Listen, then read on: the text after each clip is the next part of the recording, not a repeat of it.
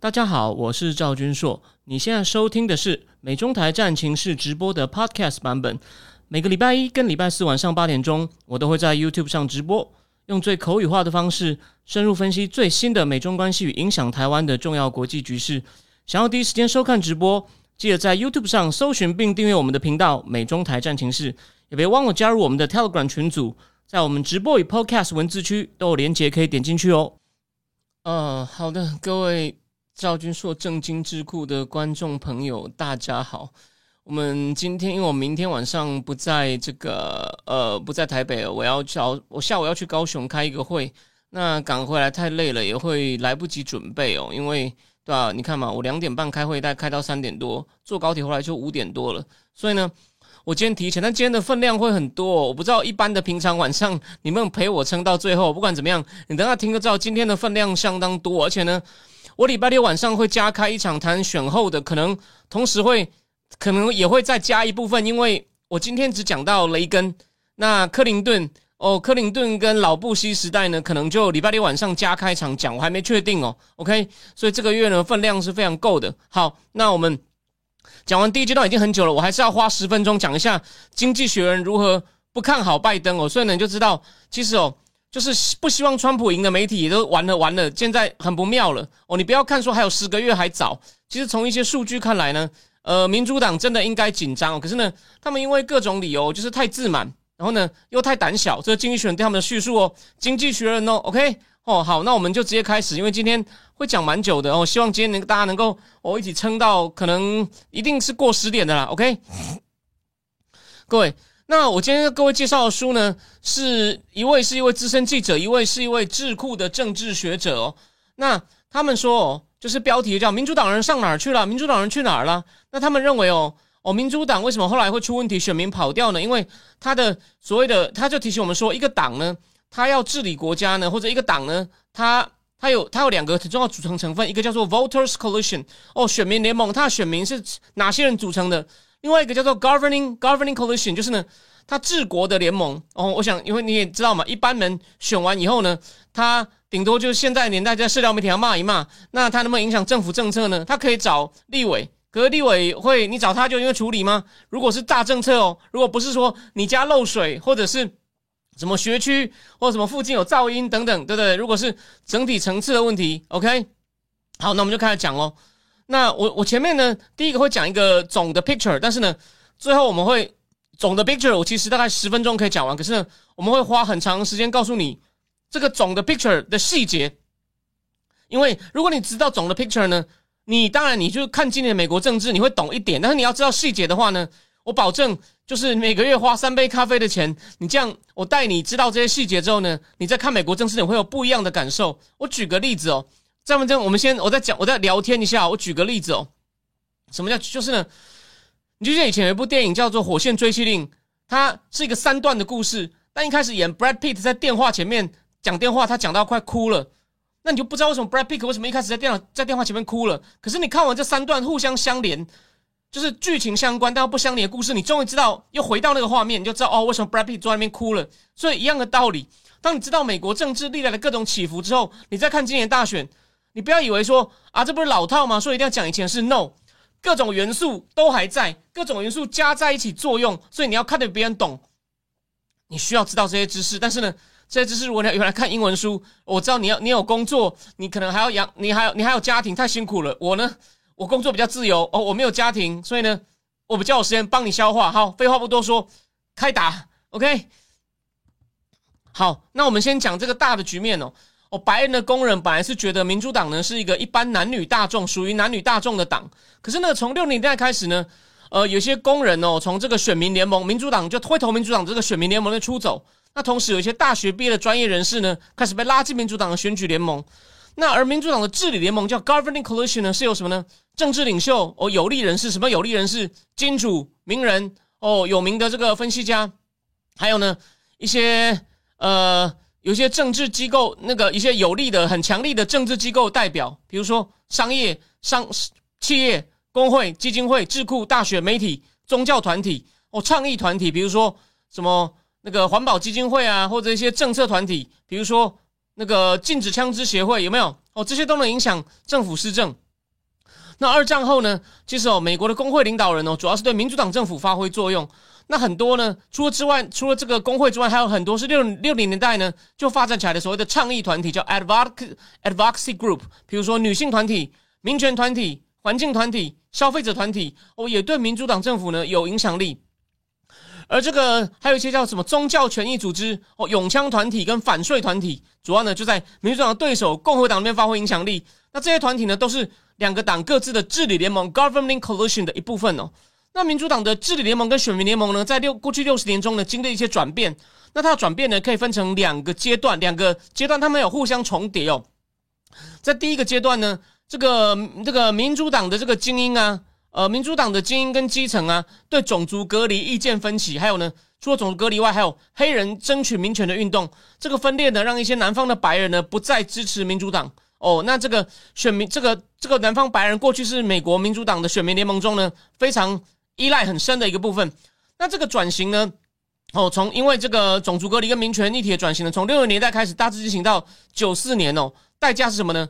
白人的工人阶级热烈支持雷根，所以。川普的这项不是第一次看到没有？这边就第一个亮点了，而且呢，连在国会选举中呢也热烈支持共和党。那南方脱离民主党的选民联盟呢，让民主党所谓从新政后拿到的这个他们这个 majority 上市，你可能说，哎，为什么会说民主党有一个新政的多数呢？就说中中间不是有共和党的艾森豪吗？我们上个月不是在讲这个艾森豪吗？可是哦，那个我要告诉各位哦，可是民主党呢？就算他其实哦，就算他丢掉了总统哦，艾森还有尼克森，但尼克森会捡到是因为詹森因为越战退出连任嘛。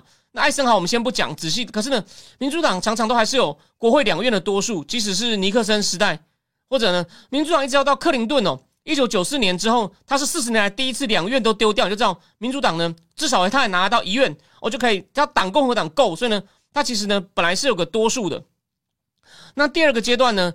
是从七零年代开始，哦，到现在还在治，还在继继续这个转型什么呢？劳工运动视为哦，在民主党的治理联盟上的经济政策呢，哦，就是让谁来做决定呢？商业跟金融精英，这个呢，我们可能礼拜六再讲。那个，因为这主要发生在呃。卡特时代，我们等下已经会讲到一部分。另外一半呢，在 Clinton 时代，那个非常重重要，因为什么呢？那些人现在还在台面上，不像卡特时代，当然都已经都都大部分都见天天，算卡特还活着，那些人大部分都已经去哦，那个那个见见见见天主了。OK，所以民主党人呢，在什么贸易、税收跟移民政策上呢，实际上恶化了所谓的美国的这个 Great Divide 大分裂，就是呢，让反对跟赞成这些政策的人呢分成两边哦，彼此呢互相指控你不爱国，你会毁掉民主。哦，现在现在现在那时候还好，让工人阶级感到疏离。那在这个劳工运动示威之后呢，民主党在很多需要靠工会动员选票的区域呢，哦也开始输。但就在这同时呢，新左派就是反映大学毕业专业人士哦，在在这个民主党的选民联盟里面的重重要性开始增加。当然，这些团体有时候会和党内的企业金融势力有冲突，比如说在消费者保护跟金融监理。那其实消费者保护呢？我今天讲到，就是你听到的都是他被挡下来，他要到什么时候才要兴起呢？奥巴马时代就是那个 Elizabeth Warren 华伦教授哦，积极推动这个呢。诶，我下一次说有时间我补一下，因为华伦那本传记里面呢，对他如何倡议要建立消费者保护局，被奥巴马政府采用的那段其实蛮精彩的。大家这边讲一一点点题外话哦，我我是那，因为川普的时代开始，我开始重新。不对，我我第一次开始关注美国政治哦。那我一开始呢还是有点左右混合，所以我蛮喜欢 Warren 的。没有没有人还是觉得我很奇怪哦。OK，他很讨厌 Warren，但其实 Warren 支受很多知识分子支持。你看，就连很右派的陶姐说，一看说，嗯，华伦教授好啊。然后大家应该知道嘛，我当初刘老会找我来，就是我曾经在海外华人的反共台全媒体直播，那个那个人全那个老全哦。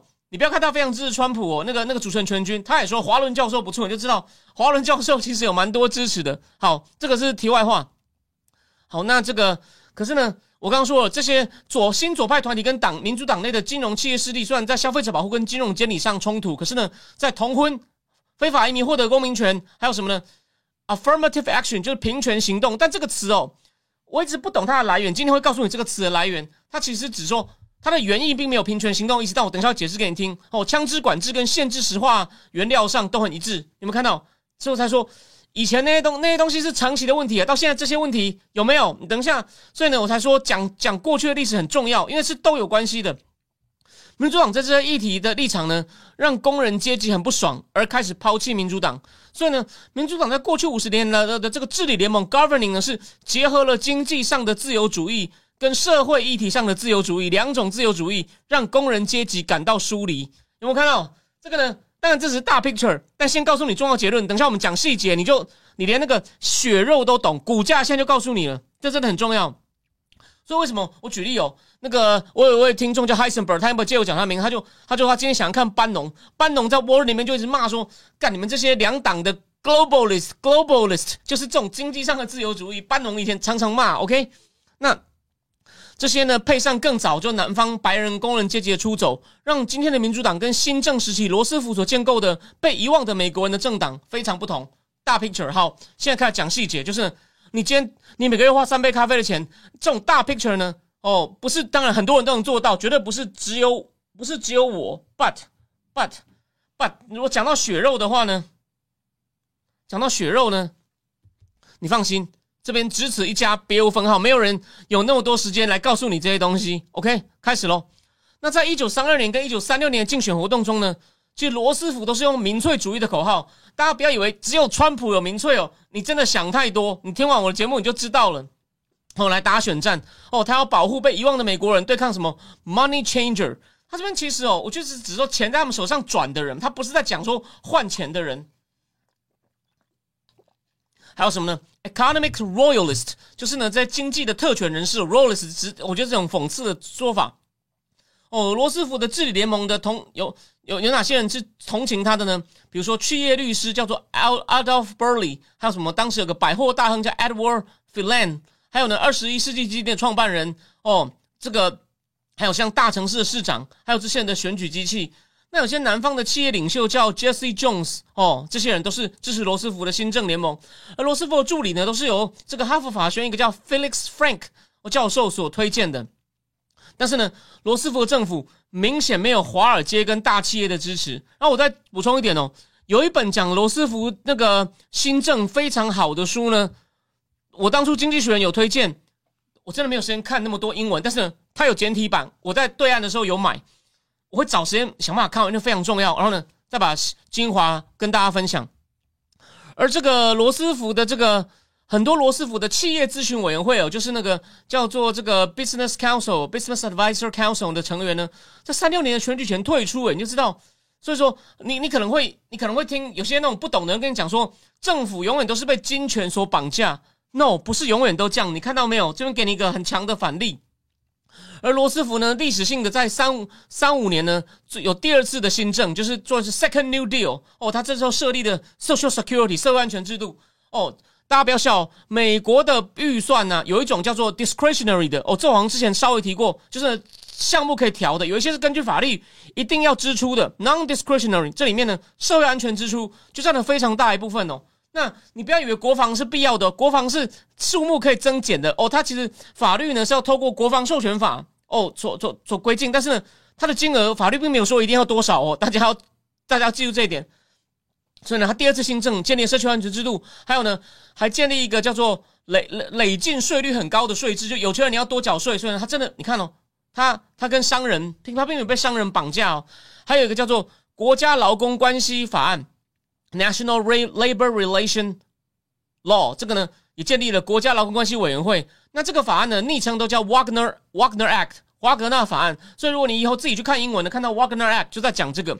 那这个法案呢，让集体协商、劳资集体协商更更容易哦。那这个法案能通过呢，跟当时有个叫 Huey Long 所领导的劳工运动叫 Share Our Wealth 哦有关系。而这个在华格纳法案之后呢，劳工运动在一九三五年后快速旋转，就知道因为法律通过允许集体协商。哦，当时新成立那个叫美国另外一个重要的工会组织叫 CIO，叫 Congress for Industrial Organization。哦，这个我好像在上个月的这个节目讲过嘛，有没有？所以你看，我们现在看的东西呢，都是在告诉美国政治一些非常重要的基本基本知识哦。但它对一般人并没有那么好懂哦，尤其如果要直接看英文，所以我就帮你消化。那在罗斯福选民联盟中呢，哦，这个 CIO Congress for Industrial Organization 哦，影响力非常大。连一九四四年罗斯福要换这个竞选副手时，他还要人去通知这个 CIO 底下的美国成衣工人工会的领袖叫 Sydney Sydney。哦，他的 last name 我忘了，但是呢，罗斯福新政的高峰，在一九三八年通过叫做《公平劳动标准法案》，就是 Fair Labor Standard 之后呢，就就从高峰往下掉了。哦，这个法案也很重要，建建立什么呢？最低工资跟不发加班费的工时上限。你看，真的是保护劳工权益哦。那在上一九三八年的选举之后呢，支持罗斯福的民主党人呢，抵抗不了南方保民主党保守人士跟北方共和党人的联盟。哦。那在二战之后呢？这种民粹主义 （populist） 或你可以翻成平民主义哦。通常我想，只有那种很讨厌川普的人，因为川普跟班农常常这样讲，他们才会说川普是民粹。那这个呢，他可能就会想说，这叫平民主义。那二战后呢？工会因为冷战还有共共产党问题呢，发生了分裂。而这时候呢，保守联盟我刚刚讲的南方的保守民主党人跟共和党就联合呢，通过了一些要让工会组织起来更困难的法案哦。但这个。你可能会想问说有没有更细的东西？这个我我真的暂时没有时间研究，到底它指的是什么？那在五零年代呢，就美国两大工会组织合并哦，AFL（American Federation of Labor） 跟这个 Congress of Industrial Workers，在一九五五年合并。那这时候他还要保有足够的影响力，党下想废掉一些 New Deal 的一些措施哦，然后呢还通过一些新的法案。那这个期间呢，有三分之一的非农业部门的劳工阶级啊，它是属于工会的，OK。那到六零年代呢，劳工运动呢受惠于公部门的员工哦，跟这个服务业工会的兴起，帮助詹森政府通过了 Medicare。Medicare 就是六十五岁比较年长的人的这个医疗保险哦。我之后可能会再找一集哦，这边讲个题外话哦。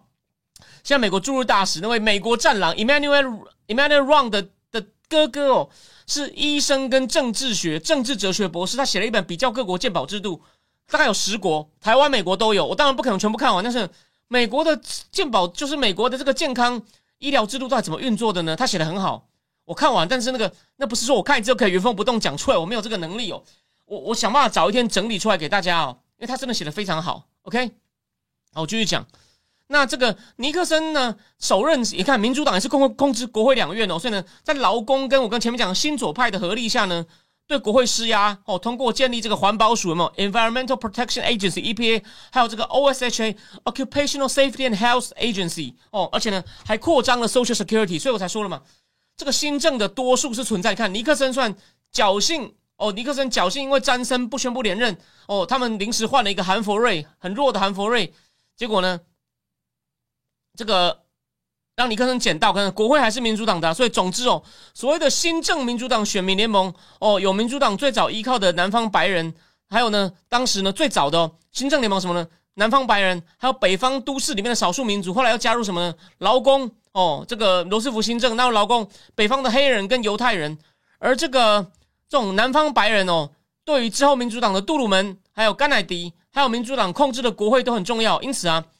也就是因为南方白人对罗斯福那么重要哦，罗斯福对于南方政客跟领袖担心会威胁到当时种族隔离的 Jim Crow 法案的新的立法呢，他都没有让他过，就罗斯福不敢过。你看这个太激进了，要到詹森时候哦才通过啊。南这时候这时候的南方人还热烈支持哦，南方的电力建设，还有南方的农业呢，非常感谢美国联邦农业部的补助。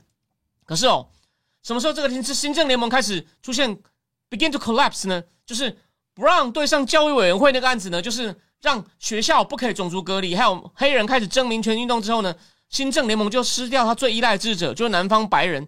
那民主党在甘乃迪时期呢，对民权运动的支持还有点犹豫。到了詹森时期呢，民主党就非常的支持。这时候呢，由于受到北方对此的支持，还有电视上残忍镇压民权运动的影片呢，哦，还有什么呢？宗教、教育跟工人领袖的支持，哦，民主党人通过民权法案，通过投票权利法案跟。公平住房法，还有呢，试图减少雇佣时候的歧视。哦，詹森还发动对贫穷宣战，主要是针对城市里面的黑人。还有呢，就是要雇佣人，还有政府签订合约、发包合约的时候的 affirmative action，就是平权行动。这我等一下再解释哦。那民主党的法官跟政客呢，就是我以前上一个月讲过的 Warren Court 嘛，一开始积极推动 busing，busing 这个字哦，我一开始看不懂哦，我以为是不是写错了，后来才知道，他就是派校车来把你载到。其他把黑人就是载到让让黑白融合的一个措施，不要让黑人都在黑人区上学，把你载到白人区上学，来结校学校的种族隔离。这个大家可能听来觉得没什么，但是这个在美国当初，我就是改变美国历史的一个非常重要的东西。OK，我再来哦，那虽然可是这样呢，他就得罪了保守南方白人。可是呢，民主党人像为什么觉得他这样赌？我们是超前部署，为了未来，我们会从北方黑人的热烈支持，还有新兴因为这个法案得到投票权的黑人的支持呢，能够补回来。所以跟台湾这种南票北补哦，其实有点像哦。那其实事实上，这就是卡特在七零年代的策略。哦，可是呢，短期内这种结束种族隔离跟推动民权的改革，还有黑人暴动，还有在大城市的激烈抗议呢，在白白人的工人中引起激烈反弹，而且呢，主要但不限于主要在南方，可是呢，并不限于南方的劳动阶级。比如说，那时候主张隔离的阿拉巴马州州长 George Wallace 在参加民主党六零六明一九六四年初选的口号什么呢？Segregation now, segregation tomorrow, segregation forever。隔离种族隔离，今天、明天、永远。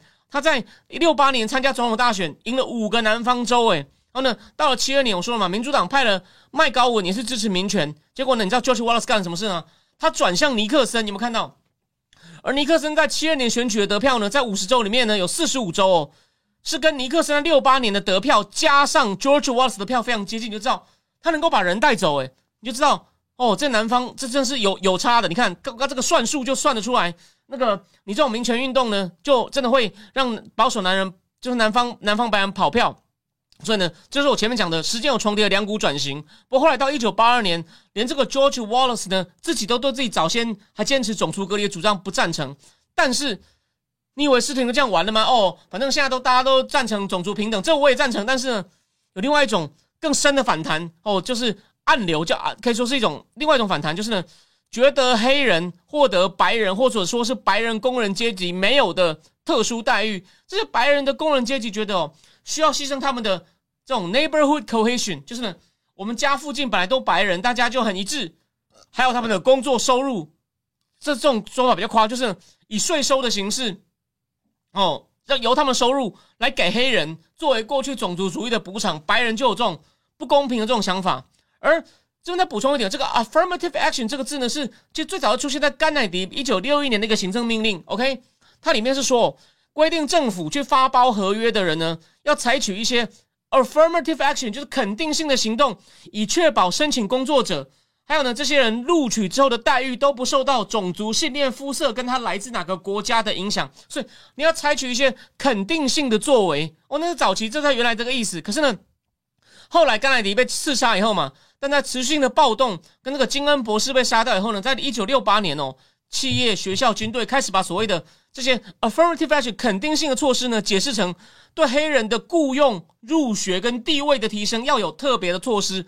本来只是平等，no，现在变成要加码了。You see，所以那种白人觉得不平衡，now you see 这个 origin 嘛，所以这个问题没有那么简单的。OK，那对于给这个黑人的特殊待遇，比如说跨学区巴士，还有呢升高的福利支出的不满。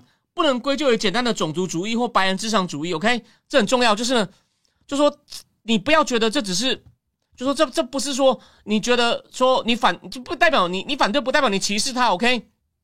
所以呢，在一九六九年，有一个人叫 Kevin Phillips，他写了一本书叫《即将来临的共和党多数》中呢，他就已经写到哦，他说主要打破民主党新政联盟的是黑人的社会经济革命。一九六九年书都直接写 Negro，我先提醒你哦。还有呢。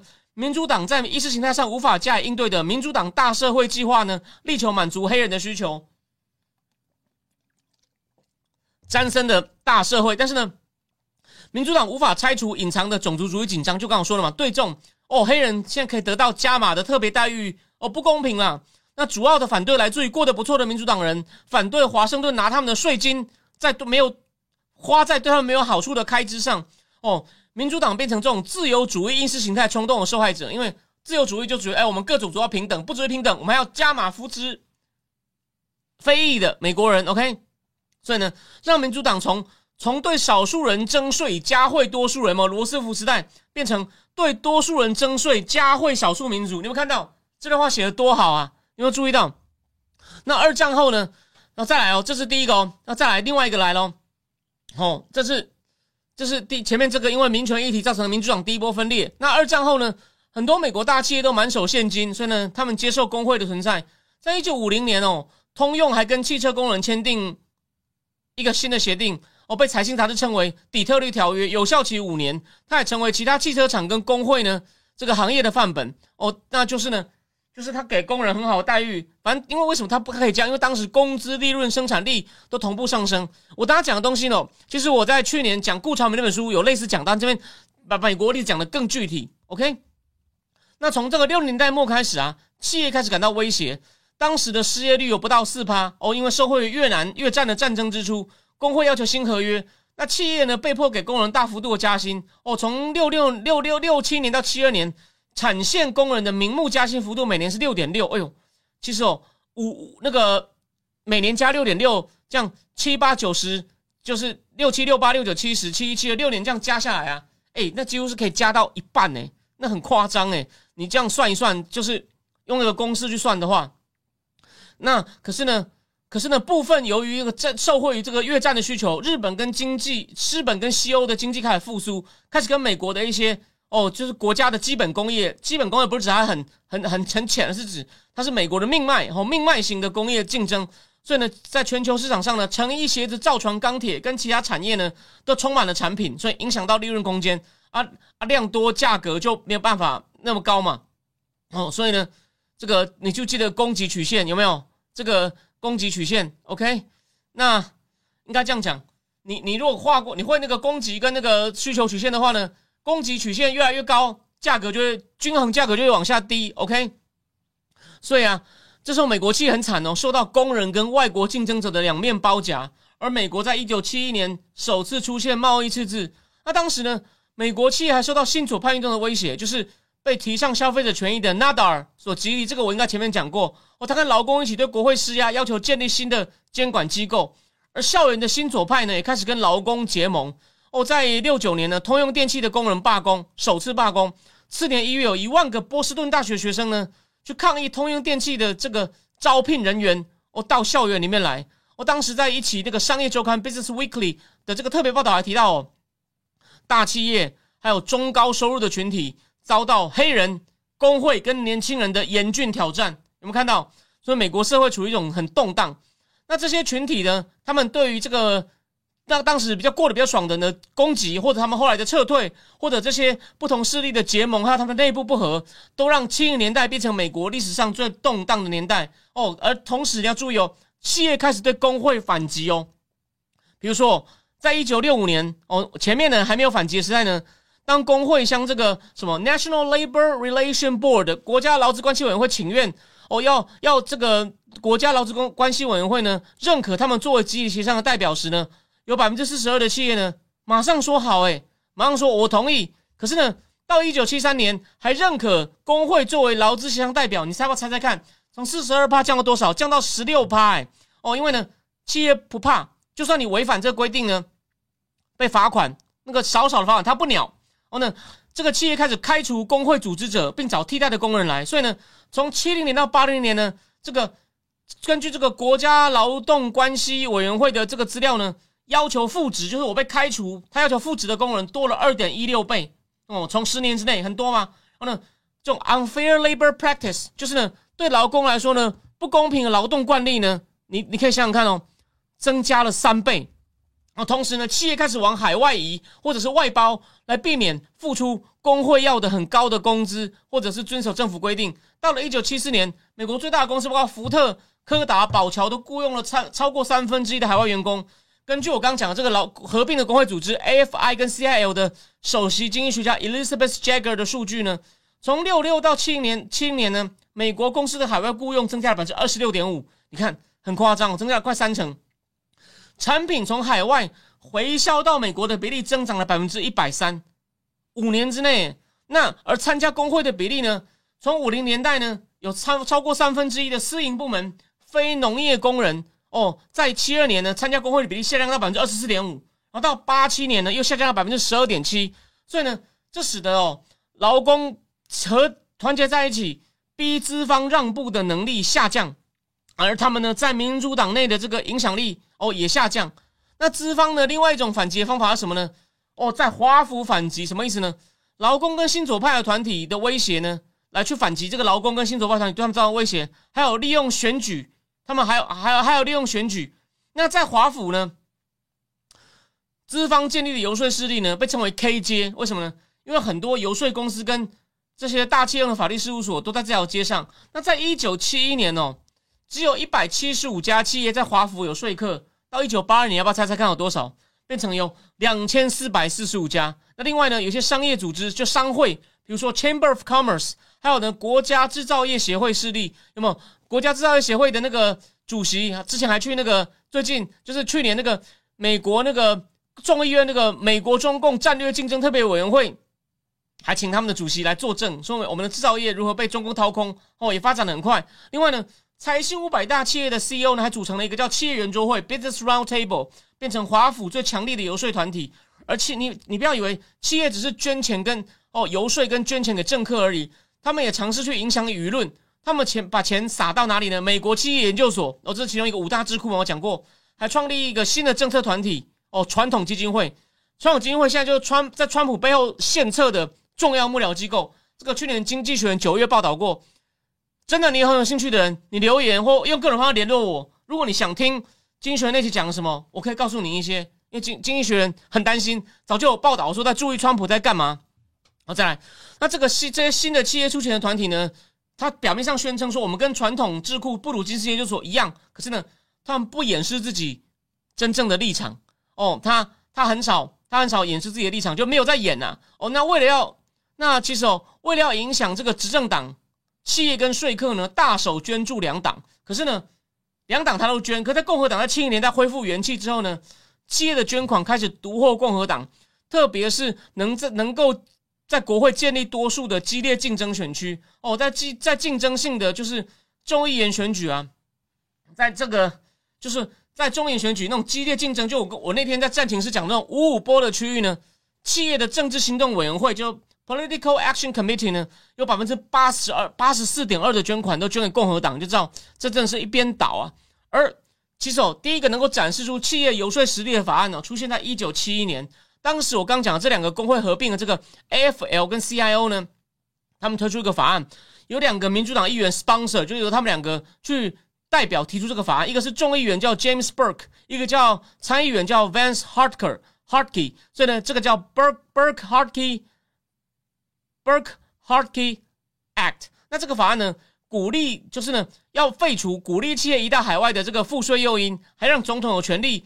在就业受到威胁时，限制进口，跟还能限制进口，就不让你把东西卖回来。你你想外移吗？不让你卖回来，或者限制资金投资的资金出口。你看这个，你一定想不到以前竟然有这种法案呢。你能想到现在我们可以限制立法限制国家外移吗？应该应该想不到吧？OK，好，那可是呢，企业对这个法案呢，哦，发动就是有产生激烈反弹。他们透过一个叫做。美国紧急贸易委员会 （American Emergency 呃 Committee for Trade） 哦，这是六一九六七年摩根大通的 CEO 跟 IBM 的 CEO 设立的组织。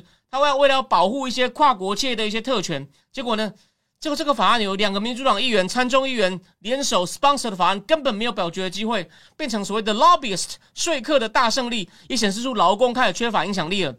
哦，那到了七零年代早期呢，这个新左派最鹰派的势力已经衰退。反战的那个反对越战，在停止征兵跟尼克森辞职之后呢，基本上就就就消失了。而那时候征就是黑人运动的激进组织黑豹党被 FBI 颠覆，还有他们领袖呢自己形象不好，各种犯罪问题。想象一下馆长，而左派的学生呢，哦变成这个向往中共文革的无足轻重的组织。OK，那所以呢，在六零年代呢，崛起的团体剩下什么呢？女权啊，环境啊，消费者保护以及比较温和的民权团体。哦，还有一些追随者，但他们没有前面商业周刊提到的那种威胁，就是上生活不是提到吗？提到遇到年轻人哦，大学黑人哦等等的威胁。而这个新左派变得比较安静，劳工力量下降之后呢，企业跟金融的游说力量变成华府的主力，并进入民主党执政联盟，有没有？